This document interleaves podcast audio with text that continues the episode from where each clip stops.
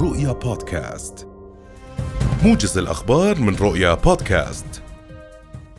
يعقد مجلس النواب في هذه الأثناء جلسة لمناقشة عدة مشاريع قوانين من بينها مشروع قانون معدل لقانون الضريبة العامة على المبيعات لعام 2021 والمجلس يناقش خلال جلسته التشريعية مشروع قانون معدل لقانون المركز الوطني لحقوق الإنسان لعام 2022 ومشروع قانون المجلس الطبي الأردني لعام 2022 على جانب آخر.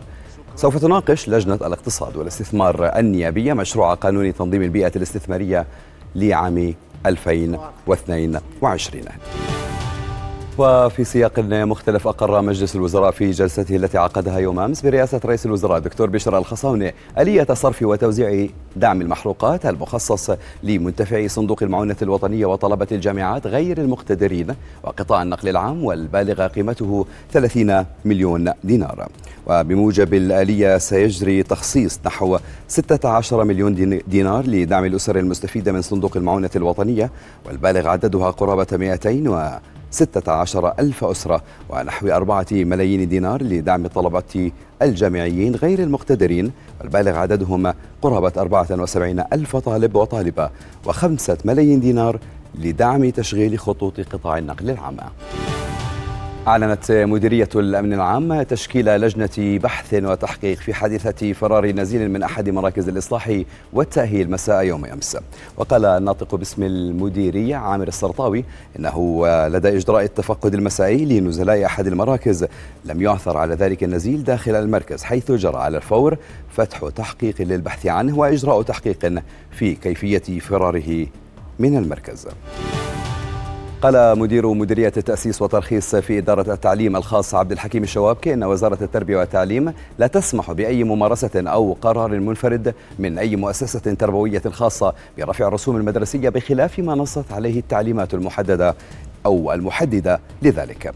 وتسعى هذه الدعوات أيضا لرفع الرسوم الدراسية وقد وافقت الوزارة على عدد محدد من طلبات المدارس الخاصة التي ترغب برفع الرسوم مشيرا إلى أن 60% من الطلبات المقدمة لرفع الرسوم هي لمدارس خاصة مستقلة تتبع لجمعيات خيرية أو طوائف أو أو أنها مؤسسات غير ربحية وليست مملوكة بصفة فردية أو صفة شركة. حذرت الهيئات والمرجعيات الإسلامية في القدس المحتلة من الدعوات التحريضية المستمرة بليغة الخطورة الصادرة على المواقع التابعة لما تسمى بجماعات الهيكل المزعومة والتي نشرت مؤخرا مخططا جديدا وخطيرا تطالب فيه بتوسيع باب المغاربة المصادرة مفاتيحه من قبل حكومة الاحتلال الإسرائيلية وأيضا تسعى هذه الدعوات لتمكين المتطرفين اليهود من اقتحام المسجد الأقصى المبارك بأعداد أكبر وذلك وفق بيان صادر عن مجلس الأوقاف والشؤون والمقدسات الإسلامية وعدد من الهيئات والمرجعيات الدينية. وحذر البيان من خطورة تصاعد وتنامي هذه الدعوات التحريضية والمخططات التهويدية الاستفزازية ضد المسجد الأقصى المبارك. أعلنت وزارة الدفاع التركية اليوم مغادرة أول سفينة محملة بالذرة من ميناء أوديسا الأوكراني متجهة إلى لبنان بموجب اتفاقية شحن الحبوب.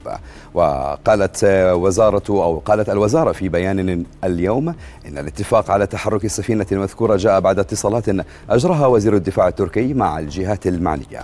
ووقعت في الثاني والعشرين من شهر تموز الماضي في إسطنبول وثيقة مبادرة الشحن الآمن للحبوب والمواد الغذائية من الموانئ الأوكرانية بين تركيا وروسيا وأوكرانيا والأمم المتحدة.